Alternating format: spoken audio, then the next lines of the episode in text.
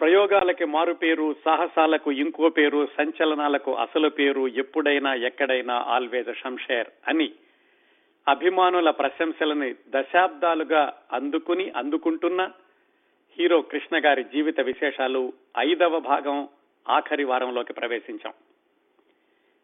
గత నాలుగు వారాల్లో ఏం మాట్లాడుకున్నామో అతి క్లుప్తంగా ఒకసారి తెలుసుకుని తరువాత ఈ చివరి వారం విశేషాల్లోకి వెళ్దాం. హీరో కృష్ణ గారు అసలు పేరు ఘట్టమనేని శివరామకృష్ణ. ఆయన పంతొమ్మిది వందల నలభై మూడు మే ముప్పై ఒకటిన పుట్టారు. ఆయన స్వగ్రామం తెనాలి దగ్గర బుర్రిపాలెం. కాలేజీలో చదువుకునేటప్పుడు నాటకాలు అవి ఏమి వేయలేదు కానీ సినిమా యాక్టర్లను చూసి ప్రజల్లో సినిమా యాక్టర్లకు ఉన్నటువంటి అభిమానం వాటిని గమనించి తాను కూడా సినీ యాక్టర్ అవుదామని చదువుకునేటప్పటి నుంచి అనుకున్నారు. బీఎస్సీ అవగానే వాళ్ళ నాన్నగారితోటి నేను ఇంకా చదువుకోను సినిమాల్లో ప్రయత్నిస్తాను అని చెప్పినప్పుడు వాళ్ళ నాన్నగారు అమ్మగారు ఇద్దరూ కూడా ఆ ఘట్టమనేని శివరామకృష్ణ అనే పంతొమ్మిదేళ్ళ కుర్రాడిని దీవించి అలాగే వెళ్ళిరా బాబు అని వాళ్ళ నాన్నగారు రెండు రికమెండేషన్ లెటర్స్ కూడా ఇచ్చి మద్రాసు పంపించారు. మద్రాసు వెళ్ళి హీరో కృష్ణ గారు పంతొమ్మిది సంవత్సరాల వయసులో సినిమాల్లో అవకాశ కోసం ప్రయత్నించారు. తెలిసిన వాళ్ళందరూ చెప్పారు బాబు నువ్వు ఇంకా చాలా చిన్నవాడివి కాస్త పరిణితి రావాలి నాటకాల్లో కూడా అనుభవం లేదంటున్నావు కదా నాటకాలు వేసిరా అని వెనక్కి పంపించారు. ఆయన నాటకాలు వేసి మళ్ళా ఒక సంవత్సరం తర్వాత వెళ్ళి సినిమా ప్రయత్నాలు చేసినప్పుడు రెండు సినిమాల్లో అవకాశాలు వచ్చినట్టే వచ్చి జారిపోయింది. ఆ తర్వాత పంతొమ్మిది వందల అరవై నాలుగులో ప్రారంభమైన ఆదుర్తి సుబ్బారావు గారి కొత్త వాళ్ళతో తీసిన సినిమా తేనె మనసులు. అది కృష్ణ గారికి మొట్టమొదటి చిత్రం. పంతొమ్మిది వందల అరవై ఐదులో విడుదలైంది. ఆ తర్వాత పంతొమ్మిది వందల అరవై ఆరులో విడుదలైన ఆయన మూడవ సినిమా గూఢచారి నూట పదహారు. దాంతోటే కృష్ణ గారికి సూపర్ స్టార్డమ్ వచ్చేసింది. అక్కడి నుంచి ఆయన దశాబ్దాల పాటు వెనక్కి తిరిగి చూసుకునే అవసరం లేకుండా మధ్య మధ్యలో ఒకటి రెండు చోట్ల అపజయాలు ఎదురైనాయి అనుకోండి. ఆ విధంగా ఆయన జైత్ర యాత్రని కొనసాగిస్తూ వచ్చారు. ఈ విశేషాలని చెప్పుకున్నాక హీరో కృష్ణ గారి నట జీవితంలో పంతొమ్మిది వందల అరవై ఆరు నుంచి ఆ తర్వాత కొన్ని మైలురాళ్ళ గురించి మాట్లాడుకుంటూ వచ్చాం. ఆయన సొంతంగా సినిమాలు తీయడం ప్రారంభించడం అలాగే మొట్టమొదటిసారిగా కౌబాయ్ చిత్రం మోసగాళ్ళకు మోసగాడు అల్లూరి సీతారామరాజు. అది కూడా ఆయన వందవ చిత్రం ఆయన నట జీవితంలో ఒక రికార్డు. అలాగే ఆ తరువాత ఆయనకి పరాజయం పాలైన తర్వాత వచ్చినటువంటి సినిమా పాడి పంటలు ఆ విశేషాలు తెలుసుకున్నాం. అలాగే క్రిందటి వారం కురుక్షేత్రం సినిమా ఎన్టీ రామారావు గారి దానవీర సూరకర్ణ మీద పోటాపోటీగా నిర్మించి విడుదల చేసిన చిత్రం. దాని విశేషాలు కూడా మాట్లాడుకున్నాం. అక్కడి నుంచి బయలుదేరి ఈ రోజు మిగతా విశేషాలు అంటే పంతొమ్మిది వందల ఎనభై రెండు నుంచి ఆ తర్వాత దశాబ్దాల్లో జరిగినటువంటి కొన్ని మైలురాళ్ళ గురించి మాట్లాడుకుందాం. పంతొమ్మిది వందల ఎనభై రెండులో విడుదలైనటువంటి అంతం కాదిది ఆరంభం. పంతొమ్మిది వందల ఎనభై ఒకటి చివరిలోనండి. ఆ సినిమా యొక్క విజయం గురించి మాట్లాడుకున్నాం ఆ తర్వాత అక్కినేని నాగేశ్వరరావు గారితో ఎలాగైతే విభేదాలు వచ్చి ఇది ఆ దేవదాసు సినిమా విడుదలైనప్పుడు మళ్ళీ వాళ్ళు ఒక సినిమాలో కలిసి నటించడం జరిగిందో హేమ హేమీలు అనే సినిమాలో అదే విధంగా ఎన్టీ రామారావు గారితోటి ఆ అల్లూరి సీతారామరాజు అప్పుడు వచ్చినటువంటి చిన్న మనస్పర్ధలు ఆ తర్వాత కురుక్షేత్రంతో వచ్చినటువంటి ప్రత్యక్ష పోటీ. దాని తర్వాత ఎన్టీ రామారావు గారితో కృష్ణ గారు కలిసి నటించేటటువంటి అవకాశం పంతొమ్మిది వందల ఎనభై రెండులోనే జరిగింది. అది ఎలా వచ్చిందో మాట్లాడుకుందాం. దానికంటే ముందు ఇంకొక విషయం చెప్తాను. పంతొమ్మిది వందల ఎనభై రెండు మొదట్లోనే డాక్టర్ సినీ యాక్టర్ అని ఒక సినిమాలో చేశారు కృష్ణ గారు. అదేం పెద్దగా విజయవంతం కాలేదు కానీ దాని ప్రత్యేకత ఏమిటంటే కృష్ణ గారే పరిచయం చేసినటువంటి బాల నటి జయసుధ ఆవిడ పక్కన హీరోగా అంటే కృష్ణ గారి పక్కన జయసుధ హీరోయిన్గా మొట్టమొదటిసారిగా నటించిన సినిమా డాక్టర్ సినీ యాక్టర్. అది పంతొమ్మిది వందల ఎనభై రెండు ఏప్రిల్లోనో ఇప్పుడు విడుదలైంది. పంతొమ్మిది వందల ఎనభై ఒకటి ఎనభై రెండు ప్రాంతాల్లో ఇంకొకటి ఏం జరిగిందంటే పరచూరి బ్రదర్స్ వాళ్ళు కూడా డెబ్బై ఎనిమిది డెబ్బై తొమ్మిది ప్రాంతాల్లో సినీ రంగంలోకి ప్రవేశించారు. అన్ని విజయవంతమైన చిత్రాలకి వాళ్ళు మాటలు సమకూరుస్తూ ఉన్నారు. అందరూ పెద్ద హీరోలు కూడా వ్రాస్తూ ఉన్నారు. పరచూరి బ్రదర్స్ ఆ పేరు పెట్టింది కూడా ఎన్టీ రామారావు గారు. ఎన్టీ రామారావు గారు ఒకసారి పరచూరి బ్రదర్స్ని పిలిచి ఎప్పటి నుంచో నాకు అల్లూరి సీతారామరాజు సినిమా చేయాలనుంది. రెండు మూడు సార్లు ప్రారంభించి కూడా కారణాంతరాల వల్ల నేను కొనసాగించలేకపోయాను. మీరిప్పుడు చాలా శక్తివంతమైనటువంటి సంభాషణలు రాసే రచయితలు దొరికారు కాబట్టి మీతో చెప్తున్నాను. ఒకసారి మళ్ళా ఆ అల్లూరి సీతారామరాజు స్క్రిప్ట్ను బయటకు తీసుకొద్దాం. మీరు తయారు చేయండి అని పరచూరి బ్రదర్స్ చెప్పారు ఎన్టీ రామారావు గారు పంతొమ్మిది వందల ఎనభై ఒకటి ఆ ప్రాంతాల్లో. చెప్తే వాళ్ళు ఏమన్నారంటే అన్నగారు స్క్రిప్ట్ రాయడానికి మాకేం అభ్యంతరం లేదు. అయితే కృష్ణ గారు నటించినటువంటి అల్లూరు సీతారామరాజు చిత్రాన్ని ఒకసారి చూడండి మీరు. అది చూశాక మళ్ళా దానికంటే బ్రహ్మాండంగా రాద్దామా ఏమిటి అనేది ఆలోచిద్దాము అని ఎన్టీ రామారావు గారిని ఒప్పించగలిగారు. అదే రోజుల్లో ఒకసారి ఎన్టీ రామారావు గారు ఏదో షూటింగ్ వెళ్తుంటే కృష్ణ గారు ఏదో షూటింగ్ వెళ్తుంటే ఎన్టీ రామారావు గారే కృష్ణ గారిని పిలిచారట బ్రదర్ ఇలా రండి అని. అప్పటికి దాదాపుగా నాలుగైదు సంవత్సరాలుగా ఇద్దరి మధ్యన కూడా సరైనటువంటి మాటలు లేవు. కృష్ణ గారు కూడా చాలా ఆనందించి అన్నగారు పిలుస్తున్నారు ఆయన దగ్గరికి వెళ్ళారు వెళితే ఆయన బ్రదర్ మీరు నటించినటువంటి అల్లూరి సీతారామరాజు సినిమా చూడాలని ఉంది. మీ పక్కన కూర్చొని చూస్తాను. మీరే ప్రొజెక్షన్ ఏర్పాటు చేయగలరా అని కృష్ణ గారిని అడిగారు ఎన్టీ రామారావు గారు. కృష్ణ గారు చాలా ఆనందించి వాళ్ళకి అప్పట్లో ప్రొజెక్షన్ థియేటర్ కూడా ఉండేది మద్రాసులోను. ఆ ప్రొడక్షన్ ప్రొజెక్షన్ థియేటర్లో ఎన్టీ రామారావు గారి కోసమని ప్రత్యేకంగా ఆయన కృష్ణ గారు నటించినటువంటి అల్లూరి సీతారామరాజు చిత్రాన్ని ప్రదర్శన ఏర్పాటు చేశారు. ఆయన పక్కన కూర్చొని చూశారు ఎన్టీ రామారావు గారు. ఇంటర్వెల్లోనే అన్నారట అద్భుతంగా చేశారు బ్రదర్ అని.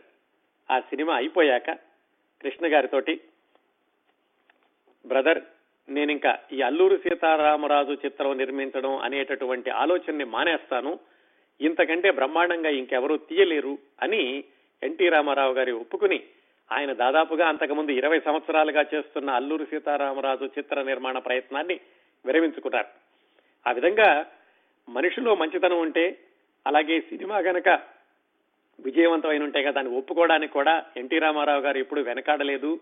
అలా కృష్ణ గారి సినిమాని చూసి కూడా ఆయన మెచ్చుకుని తనకున్నటువంటి అభిప్రాయాన్ని కూడా మార్చుకున్నారు అనేది ఈ సంఘటన ద్వారా తెలుస్తుంది మనకి. ఆ విధంగా కృష్ణ గారు ఎన్టీ రామారావు గారు మళ్ళీ మాట్లాడుకోవడం కృష్ణ గారి మీద ఆయన సినిమా మీద చక్కటి సదభిప్రాయాన్ని ఎన్టీ రామారావు గారు చెప్పడం కూడా జరిగింది. ఇది జరిగినటువంటి కొన్ని రోజులకి కట్టా సుబ్బారావు అని ఆ రోజులో ఒక విజయవంతమైనటువంటి సినిమాలు తీసిన దర్శకుడు ఒక ఆయన ఉండేవాడు. ఆయన ఒక నిర్మాత గురుపాదం అనేటటువంటి నిర్మాత వాళ్ళిద్దరూ కలిసి కృష్ణ గారి దగ్గరికి వచ్చారు. వచ్చి డివి నరసరాజు గారు ఒక మంచి కథ చెప్పారండి. ఆ కథలో ఇద్దరు పెద్ద హీరోలు ఉంటే బాగుంటుంది. మేము ఎన్టీ రామారావు గారి దగ్గరికి వెళ్ళి అడిగాము. ఆయనే అన్నారు కృష్ణ గారిని కూడా అడగమని అందుకని మీ దగ్గరికి వచ్చాము అని కృష్ణ గారికి చెప్పారు. కృష్ణ గారికి చాలా ఆనందం వేసింది. ఎందుకంటే చాలా రోజుల తర్వాత మొన్నే మాట్లాడారు అల్లూరు సీతారామరాజు సినిమా చూపించారు పైగా ఇప్పుడు తనతో కలిసి నటించడానికని చెప్పి అడుగుతున్నారు ఎన్టీ రామారావు గారిని. కృష్ణ గారు వెంటనే కథ కూడా వినకుండా ఒప్పేసుకున్నారు ఆ సినిమా చేయడానికి. ఆ సినిమానే వయ్యారి భామలు వగలమారి భర్తలు. ఆ వయ్యారి భామలు వగరమారి భర్తలు సినిమాలో ఎన్టీ రామారావు గారు కృష్ణ గారు మళ్ళీ మల్టీ స్టారర్ సినిమాగా ప్రారంభమైంది సుమారుగా ఎనభై రెండు మొదట్లోనో ఎనభై ఒకటి చివరిలోనో. ఎన్టీ రామారావు గారు కృష్ణ గారు అంతకుముందు పంతొమ్మిది వందల డెబ్బై మూడులో అంటే ఈ ప్రయత్నాలు జరగడానికి ఎనిమిది సంవత్సరాల ముందు దేవుడు చేసిన మనుషులు కృష్ణ గారి సొంత సినిమాలో నటించారు. అది అత్యంత విజయం సాధించింది. ఇప్పుడు మళ్ళా ఎనిమిది సంవత్సరాల తర్వాత మధ్యలో వచ్చినటువంటి చిన్న పెద్ద పొరపొచ్చాలు ఇవన్నీ పక్కన పెట్టేసి ఇద్దరూ కూడా మళ్ళా వయ్యారి భామలు వగలమారి భర్తలు అనే సినిమాలో నటించడానికి ఒప్పుకున్నారు.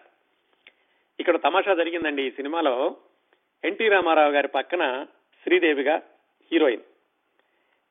కృష్ణ గారి పక్కన ఒక కొత్త అమ్మాయిని పరిచయం చేద్దామని ఇంటర్వ్యూలు అవి చేసి రోజా అనే హీరోయిన్ని ఎన్నుకున్నారు. ఈ రోజా అంటే ఇప్పుడున్నటువంటి హీరోయిన్ రోజా కాదండి ఈ రోజా వేరు. ఇది పంతొమ్మిది వందల ఎనభై ఒకటిలో జరిగింది. ఆ కొత్త అమ్మాయిని ఎన్నుకున్నాక ఇలాగా ఎన్టీ రామారావు గారి పక్కన శ్రీదేవి కృష్ణ గారి పక్కన కొత్త అమ్మాయి రోజా అనేటటువంటి కొత్త హీరోయిన్ని పరిచయం చేస్తున్నామని పేపర్ పేపర్ ప్రకటన ఇచ్చారు. అది చూడగానే ఎన్టీ కృష్ణ గారి అభిమానులు ఇంతెత్తున లేచారు. కృష్ణ గారికి అభిమానుల యొక్క బలం బలగం అభిమానం ఎంతగా ఉండేదంటే ఆ రోజుల్లో కృష్ణ గారికి దాదాపుగా వెయ్యి అభిమాన సంఘాలు ఉండేయటండి. కరెక్ట్గా సంఖ్యాపరంగా తెచ్చుకో చెప్పుకోవాలంటే ఎనిమిది వందల చిల్లర ఎంత ఉండేవి. సుమారుగా వెయ్యి అని చెప్పుకోవచ్చు. అన్ని అభిమాన సంఘాల అభిమానాన్ని పొందగలిగిన ఏకైక నటుడు కృష్ణ గారు. అలాగే ఆయన ఏ సినిమాలో నటించాలి సినిమాలో ఎవరున్నారు అనే దాన్ని కూడా ఈ అభిమానులు ఎక్కువగా ప్రభావితం చేస్తూ ఉండేవాళ్ళు అనడానికి ఇదిగో ఇది ఒక ఉదాహరణ. ఏది?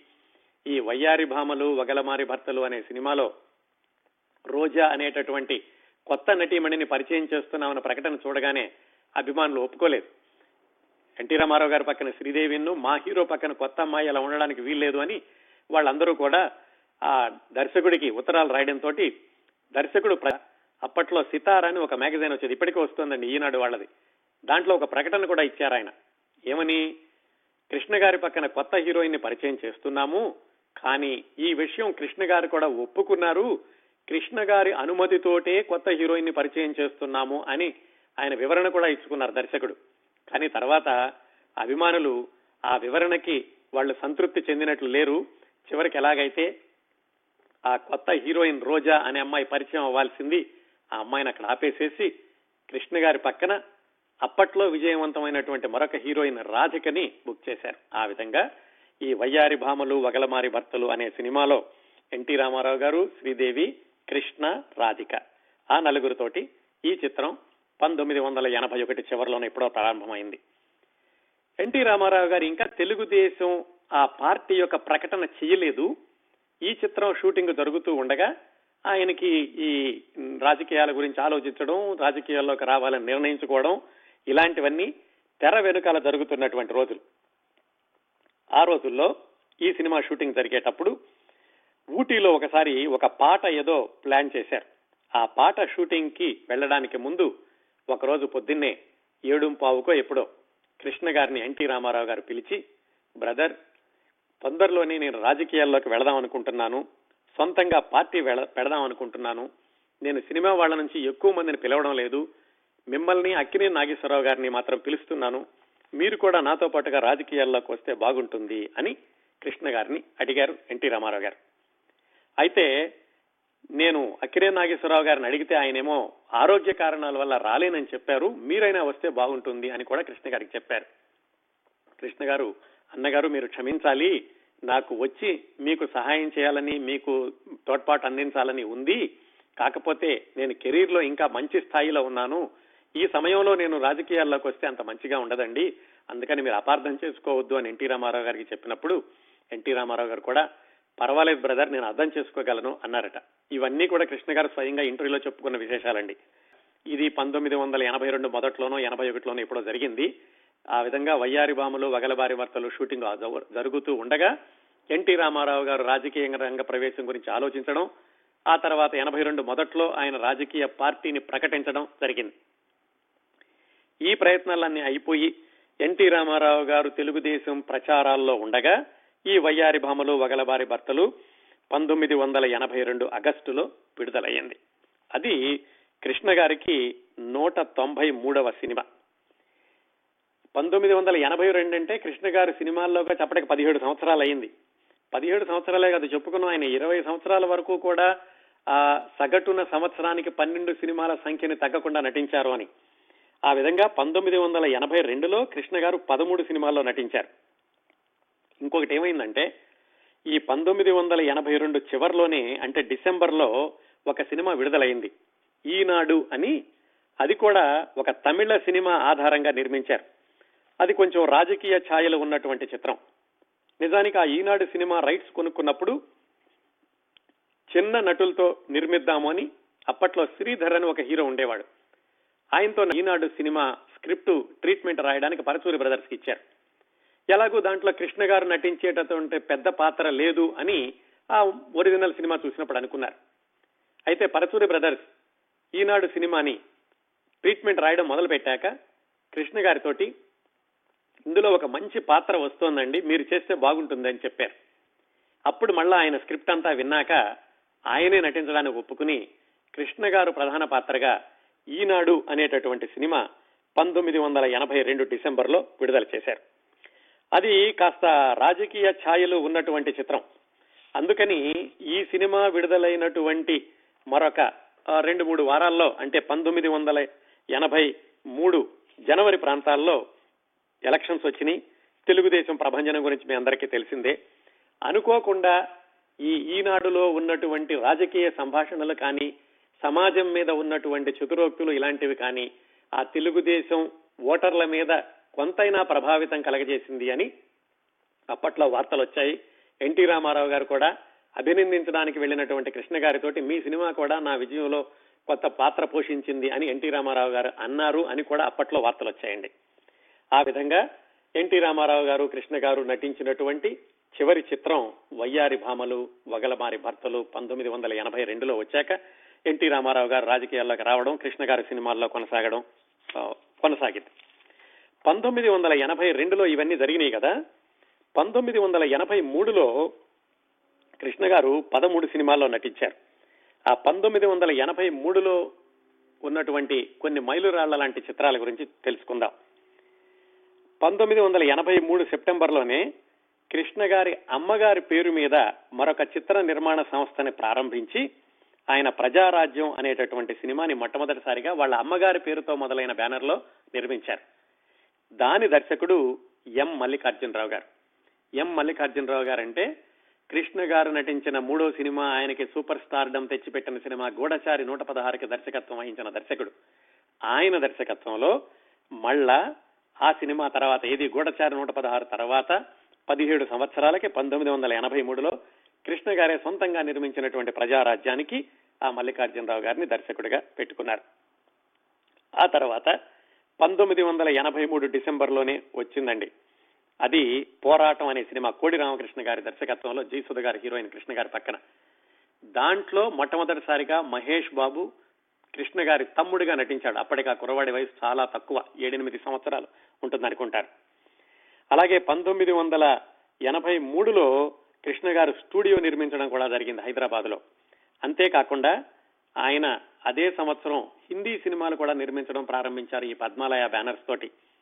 ఆ పంతొమ్మిది వందల ఎనభై మూడులోనే కృష్ణ గారు పద్మాలయ బ్యానర్ మీద తీసినటువంటి మూడు హిందీ సినిమాలు కూడా సూపర్ డూపర్ హిట్ అయినాయి. హిమ్మత్ వాలా జస్టిస్ చౌదరి మవాలి ఆ మూడు సినిమాలు ఒకే సంవత్సరంలో ఈ పద్మాలయ బ్యానర్ మీద నిర్మించి పంతొమ్మిది వందల ఎనభై మూడులో విడుదల చేసి సక్సెస్ సాధించారు.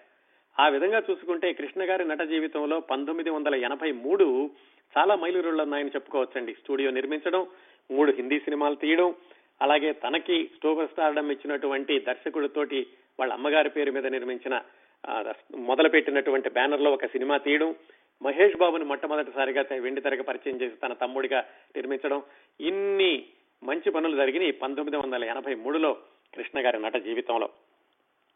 అక్కడి నుంచి ఆయన సూపర్ సక్సెస్ ఒక మాదిరి సక్సెస్ కొన్ని ఫెయిల్ అవ్వడం ఇలా మిక్స్గా ఉన్నది కానీ కృష్ణ గారికి ఉన్నటువంటి డిమాండ్ మాత్రం తగ్గలేదండి. ఇరవై సంవత్సరాల తర్వాత కూడా. ఎందుకంటే పంతొమ్మిది వందల అరవై ఐదులో ఆయన సినిమాల్లోకి వచ్చారని ప్రారంభించుకుంటే పంతొమ్మిది వందల ఎనభై నాలుగులో కూడా పది సినిమాల్లో వేశారు. ఎనభై మూడులో పదమూడు సినిమాల్లో వేశారు. పంతొమ్మిది వందల ఎనభై ఆరులో మరొక మైలురాయి గురించి మాట్లాడుకోవాలి. అదేమిటంటే పంతొమ్మిది వందల ఎనభై ఆరు అంటే ఆయన సినిమాల్లోకి వచ్చి ఇరవై సంవత్సరాలైంది.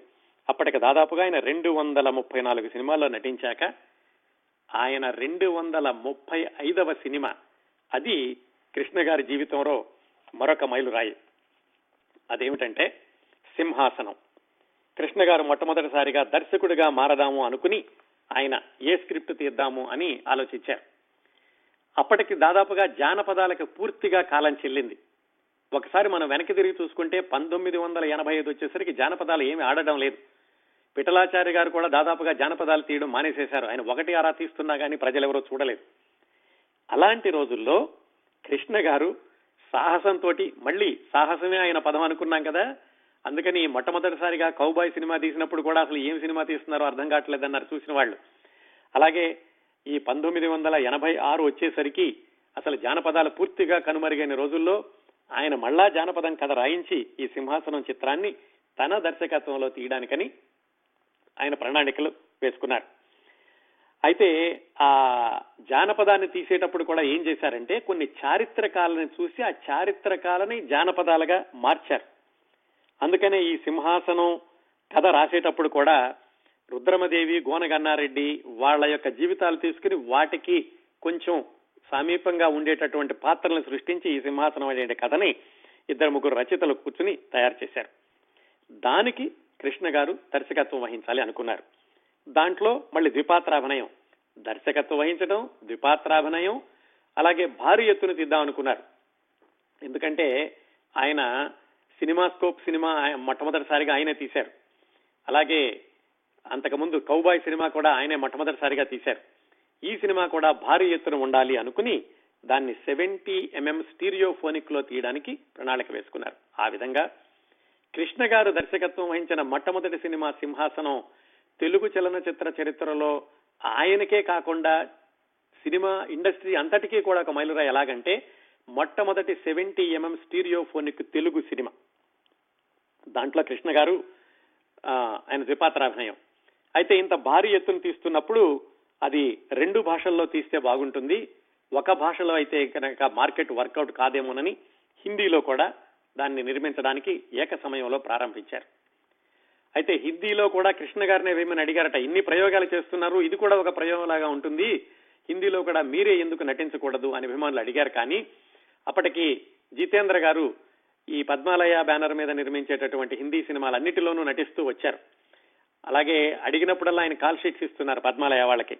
సరే మనకి ఇలాగా నమ్మకమైనటువంటి హీరో ఉన్నాడు పైగా హిందీ వాళ్ళకి తెలిసినటువంటి హీరో అని కృష్ణ గారు కాకుండా హిందీ వర్షన్లో జితేంద్ర గారిని హీరోగా పెట్టారు. హిందీలో పేరు తెలుసు కదా సింహాసన్ దానికి.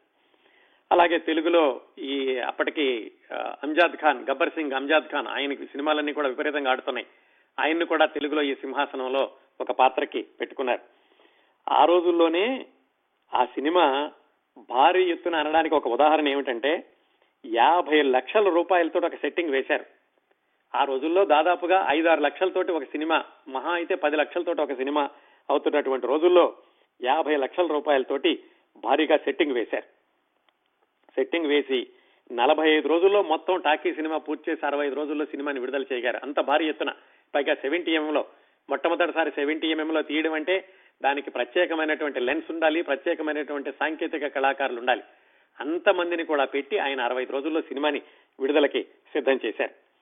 అది కేవలం నిర్మించడంలోనే కాకుండా ప్రచారంలో కూడా కొత్త పుంతలు తొక్కారు. మరి సెవెంటీ ఎంఎం స్టీరియోఫోనిక్ భారీ చిత్రం కృష్ణ గారి దర్శకత్వంలో మొట్టమొదటిసారిగా వస్తుంది. మరి దాని ప్రచారం ఎంత ఎత్తున ఉండాలి? అప్పటికి ఇంకా టీవీలు రాలేదండి. ఈ ప్రైవేట్ ఛానల్స్ ఏమీ లేవు. దూరదర్శన్ మాత్రం ఉండేది. ఎయిటీ ఎనభై ఆరు ప్రాంతాల్లో అప్పుడప్పుడే వస్తున్నట్టుంది ఈటీవీ జమినీ టీవీ అవి. ఈ ప్రకటనలు అవి ఎక్కువగా రావడం లేదు ఇంకా అప్పట్లోనూ.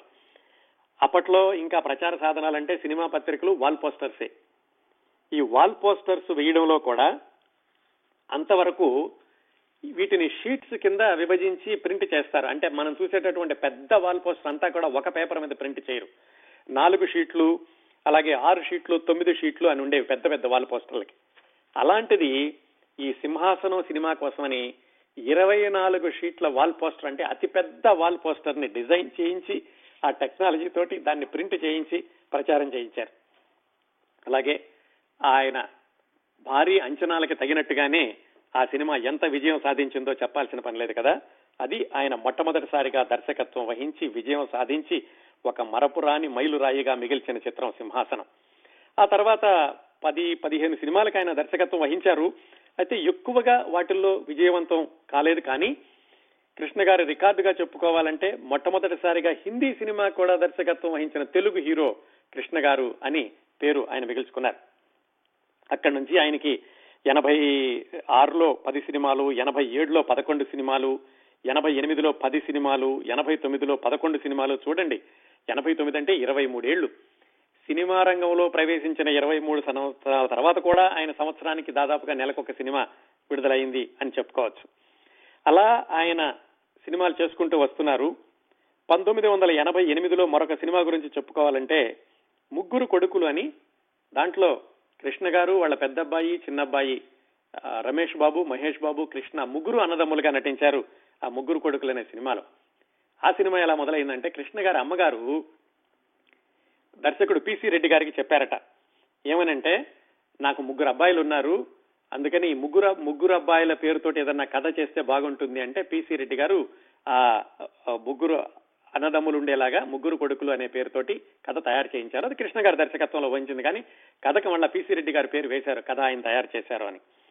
అలాగే కొడుకు దిద్దిన కాపురం ఆ సినిమాలో మహేష్ బాబుని ద్విపాత్రాభినయం తోటి పరిచయం చేశారు దాంట్లోను. అది కూడా బాగా ఆడింది.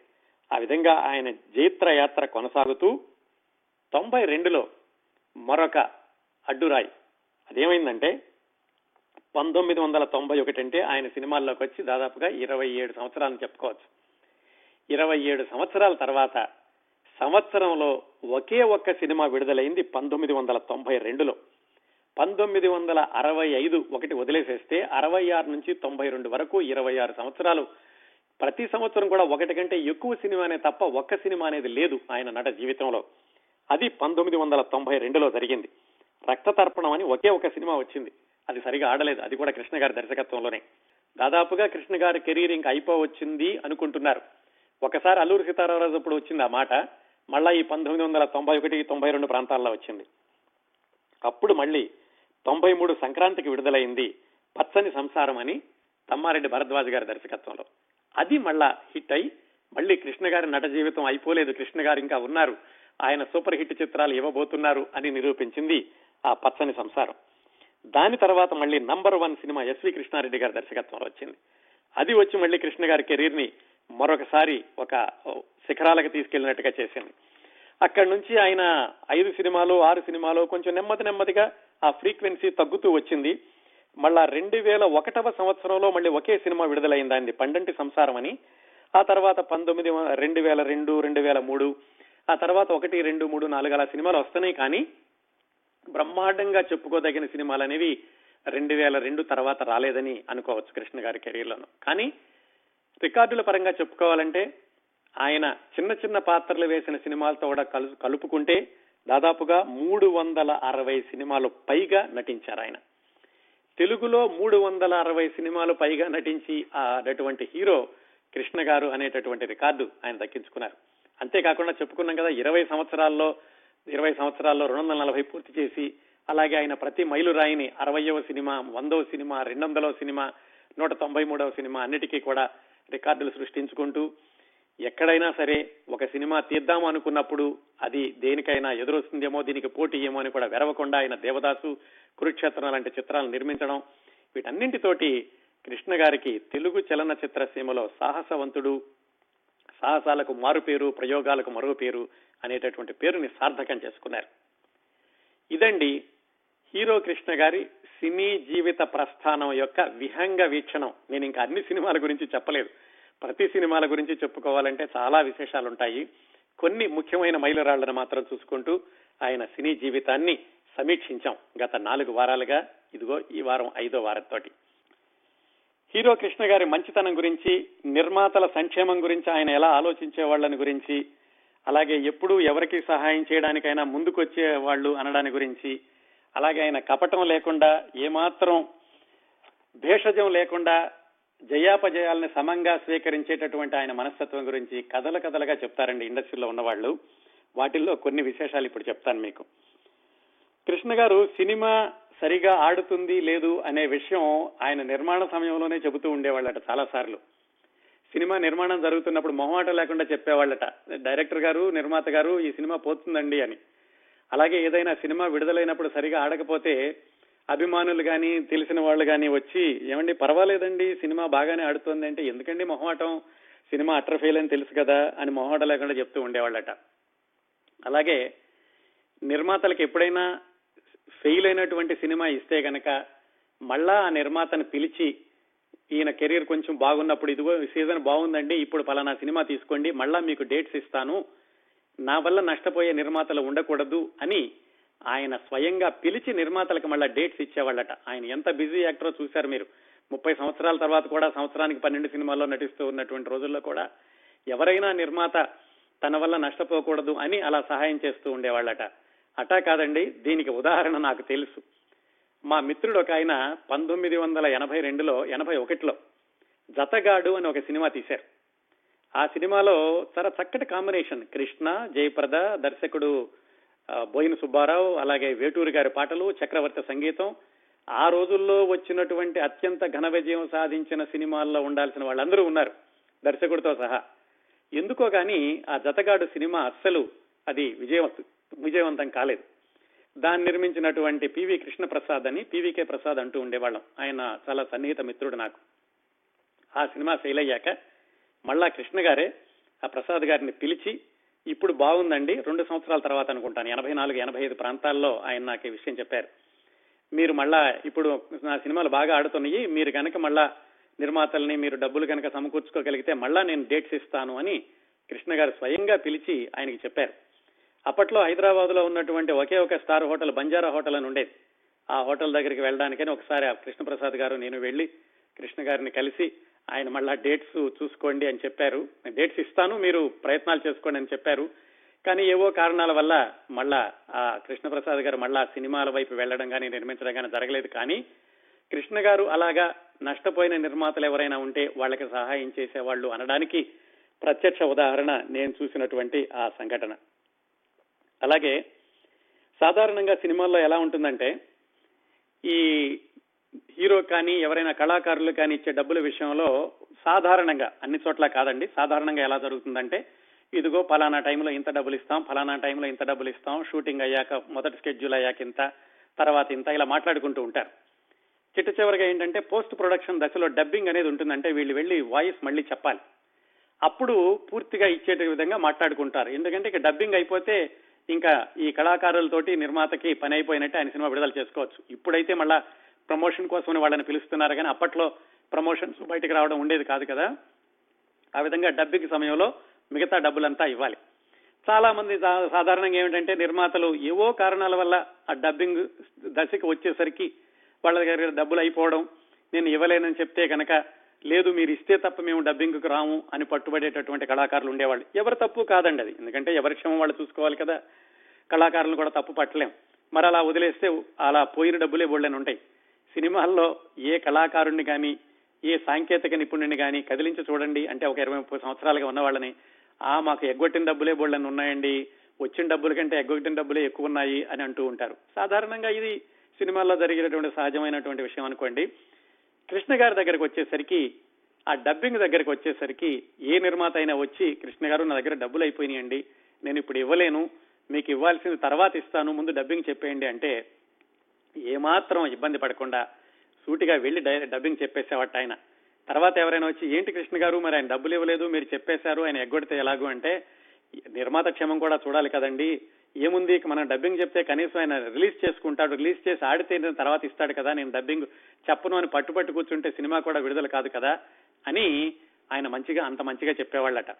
అంతేకాకుండా ఎవరైనా సరే చిట్ట చివరిలో షూటింగ్కి పెట్టుకోలేక ఇబ్బంది అయిపోయి సమయం అంతా అయిపోతే ఈయన డేట్స్ కూడా లేకపోతే ఈయనే పిలిచి పలానా టైంలో ఖాళీ ఉంది పెట్టుకోండి మీరు డబ్బులు ఇవ్వకపోయినా పర్వాలేదు ముందు సినిమా పూర్తి చేయండి అని చెప్తూ ఉండేవాళ్ళట.